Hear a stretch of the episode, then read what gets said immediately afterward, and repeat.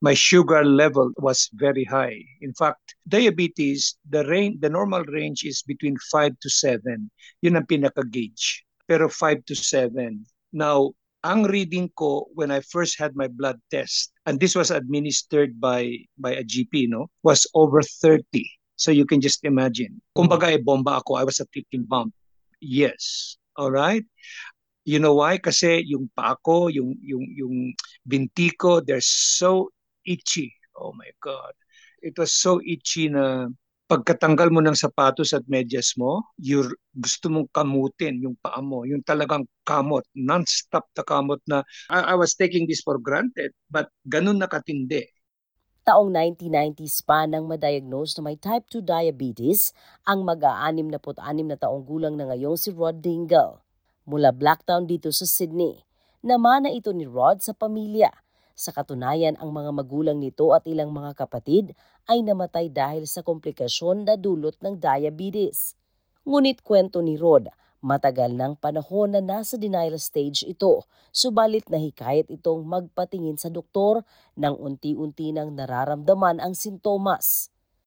There was a time na sabi ko, bakit bakit ako parang pumapayat na unnecessarily na pumapayat? You always uh, want to drink water, lagi kang thirsty. These are the symptoms. Eventually, I I realized, wow, uh, I become sweaty, I become irritable. Um, tapos palaihi ka, you know, you always go to the loo and uh, and uh, urinate. So that was one one other thing again. Tapos I think one of the things that pushed me to suddenly turn around and say, uh, I, I, I think I think I really have to get myself tested. Nung I realized that my eyesight, yung mata ko, was becoming blurry. Ayon sa diabetes nurse na si Zenia Zapanta, mataas ang risk ng mga Pilipino na magkaroon ng ganitong kondisyon dahil na din sa ethnic background. Yung genetic background ng mga Filipino, yun ang naano nila na mas prone tayong mag-develop ng type 2 diabetes kasama natin yung mga Southeast Asian um, backgrounds as well. Um, yung mga Chinese, Indian backgrounds, mga um, the islander backgrounds as well kaysa sa, sa mga ibang background. So where they're looking at it, yung mga study na ginawa nila, nakikita nila na mas resistant tayo sa ating sariling insulin um, kaysa dun sa ibang ethnic backgrounds. Kaya dagdag nito, dapat maging alerto ang lahat sa mga sintomas na dala nito lalo't kapag napabayaan, maaring ma-develop ang type 1 at type 2 diabetes. Dapat tandaan, may mga pagkakataon na hindi alam ng isang tao na mataas na ang kanyang blood sugar. Yung type 1 diabetes, normally mas maaga siyang na um, nadadiagnose You know, may iba mga 2 years old pa lang nadadiagnose na with type 1 diabetes hanggang sa around about mga 45 years old. Ang nangyayari dito is yung organ natin, yung pancreas na nagpo-produce ng insulin, hindi na siya makapag-produce ng insulin. So, ang itong mga taong to mabilis nilang malalaman na ano, mabilis lang magkasakit. Ang type 2 diabetes, piko, kadalasan yung mga tao hindi nila alam na meron na silang diabetes kasi hindi nila nararamdaman uh, o hindi nila napapansin na tumataas na pala yung blood glucose levels nila. So yung pancreas nila nagpo-produce pa rin ng insulin pero yung katawan nila nagiging um, resistant o hindi nagagamit ng katawan nila yung insulin na um, very efficiently. So yung blood glucose levels nila tumataas meron ka ding tatawagin na yung pre-diabetes. Ito yung mga taong um, yung blood glucose levels nila eh hindi pa high enough na sabihin meron silang diabetes. Pero um, kumbaga nandun na sila sa um, borderline na na, na na malapit na sila magkaroon ng diabetes. Pag diagnosis type, okay, yung type 1 kasi dahil wala ka ng insulin, So, ang mangyayari nun, ang insulin mo kasi itina-transfer niya yung glucose na nakukuha mo sa pagkain mo um, sa cells. Tapos yung yung cells, ginagamit yung glucose as a form of energy. So kung wala kang insulin, hindi mo matatransfer yung glucose sa cells mo. So that means, ma, you know, ma, mai-starve mo yung cells mo of energy. Kadalasan yung mga taong hindi gumagamit ng insulin o hindi na, na nabibigyan yung sarili nila ng insulin, of course, mamamatay sila in a short period of time. Sa karanasan ni Rod, matapos ma-diagnose na may type 2 diabetes, nagsimula itong ikontrol ang pagkain, uminom ng mga resetang gamot. Isa din sa pinag-iingatan nito ang komplikasyon sa kanyang bato o kidney. A lot of the things that people don't realize about diabetes is akala nila "Oh, kasi matatamis ang kinakain mo, etc. No. So apart from the fact that it doesn't help if you keep eating mga sweets, uh, you really need to look at your carbohydrate intake, your fatty intake, talagang balance, well balanced diet ka talaga. Kasi tayo mga Filipino, we like to eat rice. A lot of people don't realize this, but rice is one of the uh, worst contributors ng diabetes because it's carbohydrates, high in carbohydrates. Now, I have this concern that if I continue doing what I was doing, taking what I was taking, and not really having my diet in control, my weight in control, my blood sugar in control, the, the next na madadamage talaga is your, your renal system. Paalala ng diabetes nurse, dapat maging maalam at alerto din dahil may mga taong mataas ang tsansa na magkaroon ng diabetes sa pagdating ng panahon, lalo na kung hindi nagpapatingin sa doktor. So yung mother mo, father mo merong uh, diabetes, of course, you know, um, na namamana yan eh. So kung alam nyo na na meron diabetes ang parents mo, then of course, be careful Okay?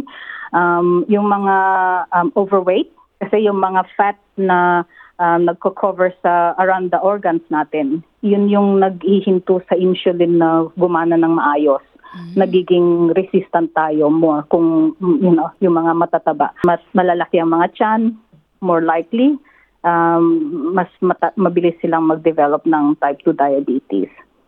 Inactive lifestyle as well. You know, bihira na yung mga tao na you know, more active. Yung mga type pa ng trabaho na madalas ay harap ng computer mm-hmm. or hindi lumalabas ng bahay. Sedentary lifestyle has actually increased greatly over the past years. So yun, kailangan, you know, maging active. Like before yung pinag-usapan natin, yung ethnic background natin. So mm-hmm. we fall into that category na uh, more likely to develop uh, not just you know, um, pre-diabetes but, but also um, type 2 diabetes. Yung mga sa kababaihan na uh, nagkaroon ng gestational diabetes o yung diabetes during pregnancy, malaki ang chance nila na ma-develop ang type 2 diabetes. Sa karanasan ni Rod, itinuturing nito na isang milagro ang kanyang buhay, lalo't sa labing anim na taon itong nasa kondisyong ganito. Maraming malubhang sakit ang dumapo sa kanya na pinaniniwala ang kakambal o dulot ng diabetes, tulad na lang ng heart triple bypass surgery nito, cancer sa bato, operasyon sa mata at sa tuhod. Kasi ang dami ko yung namimita. You know, diabetes lang yan, you know. They shrug it off. But what they don't realize na the moment you reach that point na ang diabetes mo is uncontrolled, then it affects renal, lungs, heart, you know it could it could even probably affect your brain. I had cancer twice iha. And then i have i have another lesion now third one uh, hopefully it will not become cancerous. So mm-hmm. it's the third one at the moment. Mm-hmm. and it's all it's all to do with the diabetes. Let me share this kasi yung endocrinologist ko she she did a thesis. Sabi niya sugar, sugar and cancer relate. Sweet, like anything that's really sweet, if you keep if you keep uh, eating it, sabi uh, it can also be associated with cancer. Siguro nga. Imagine, imagine mo, the same spot sa kidney ko, that's why they had to take it out. Una, ini-scrape lang nila, hindi naman pala natanggal lahat. After three years, stage 4 na agad nung nakita. So sabi ng aking uh, yung aking oncologist, sabi niya, no, we have to remove it. So tinanggal. So ngayon kalahati lang ang, ang ano ang kidney ko. Sa kagustuhang mabawasan ang pag-aalala, nagpa siya si Rod na makibahagi sa drug testing.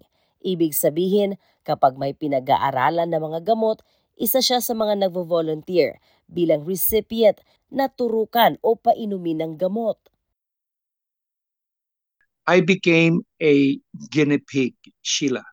Uh, the Blacktown Hospital and then the Liverpool Hospital, they involved me in a trial drug that Mhm. treats diabetes na lalo na yung may mga renal issues etc. Okay? Unfortunately because of funding shortage na, na natapos yon but I I went through that so maybe sabi ko nga kasi pare-pareho kami ng ka- sitwasyon ng mga kapatid ko eh but I'm still around I'm not on dialysis yet wala pa ako sa dialysis uh, touch wood Dagdag paliwanag nito, dapat intindihin ng mga residente. Kahit sino pwedeng magkaroon ng sakit na diabetes, kaya huwag maging kampante. there's so much aspects of diabetes na talagang kailangan ma-share eh. I I just hope that the people find a common understanding na they really have to look after themselves, especially if they have history, family history ng diabetes. Okay? It's not all about eating sugar all the time. No. Carbohydrates, lahat ng mga saging, saging is really bad for diabetes. A lot of people don't realize kasi napakataas ng potassium niya, napakataas ng ng ano niya may mga payatot na diabetic, may mga matataba na diabetic, may mga obese na diabetic. Mas prone nga lang yung mga obese sa diabetes because of inactivity. They don't really move. Sa pagkakataong ito, dagdag payo ni Zapanta kapag agad natugunan, nakokontrol ang blood sugar at maaaring mabawasan ang mga iniinom na gamot. With lifestyle modification. So, you know, um, eating healthily, Mm-mm. incorporating more um, exercise sa kanilang day-to-day um, routine. Um, yung iba na babawasan yung mga tabletas na kailangan nilang Take. i-take para lang ma-manage yung blood sugar nila to a point na wala na silang tabletas. Ginagamit kong terminology, terminology ko to ha, Mm. remission, Remission. remission nila. Yes. Yeah, yung remission nila sa diabetes. Kasi um, kung ihinto nila yung life, yung healthy lifestyle, babalik at babalik din ang diabetes eh. Dahil dito, itinuturing ni Rod na malaking tulong ang pagkakaroon ng sariling dietitian at pagsusumikap na gawing parte na ng kanyang buhay ang pagkakaroon ng healthy lifestyle. I eat from sandwich. I don't eat salad, but I do now. I eat fruits. Okay, apple, pears. Uh, I indulge sometimes too. I, I eat uh, mga grapes, ganyan, mangoes, etc. Pero when it comes to mga veggies, so yung mga uh, lettuce, yung mga fresh na ganun, kamatis, cucumber, you know, these, these are frequent in my diet now. Obviously, I still eat adobo, I still eat caldereta, manok, etc., you know, but in moderation. I still eat uh, bur- burgers as well once in a while, lalo na yung mga tira-tira ng anak ko, I do that. Oo. Um, and and yeah, uh, but you you really have to have a balance. So you have uh, you have veggies, you have fruits, you have nuts. You still have to have meat, also red meat. Fish. I I, I became more of fish pala, fi- seafood. Pahabol na payo ni Rod sa lahat para sa mga kaanak nilang tulad niyang may diabetes. Dapat suportahan ito sa paraang makakabuti sa pasyente na humaba pa ang kanyang buhay. You have to watch what you eat. Kasi lalo na pag diabetes ka kasi ang diabetes kasi it's all about controlling your diet, your dietary intake. Do do doon ang pinaka you know, bin- pinaka-umpisa. At the end of the day, it's what makes you feel happy uh, when it in terms of what you're eating, but you have to look at what consequences it can do to you if you overindulge. Kung sosobrahan mo or masosobrahan mo. Because sometimes you just, some people, they just do it because gusto nila eh. You know, eh, yun ang gusto ko eh. You know, and and and you can't keep doing that because How about your kids? How about your grandkids? How about your partner? How about your the, the people around you? You know, if anything happens to you. Ang mga impormasyon sa ulat na ito ay gabay lamang para sa karagdagang payo na naaayon sa iyong problema o sitwasyon, mainam na kumonsulta sa inyong doktor. Para sa Healthy Pinoy, ako si Sheila Joy Labrador. Healthy Pinoy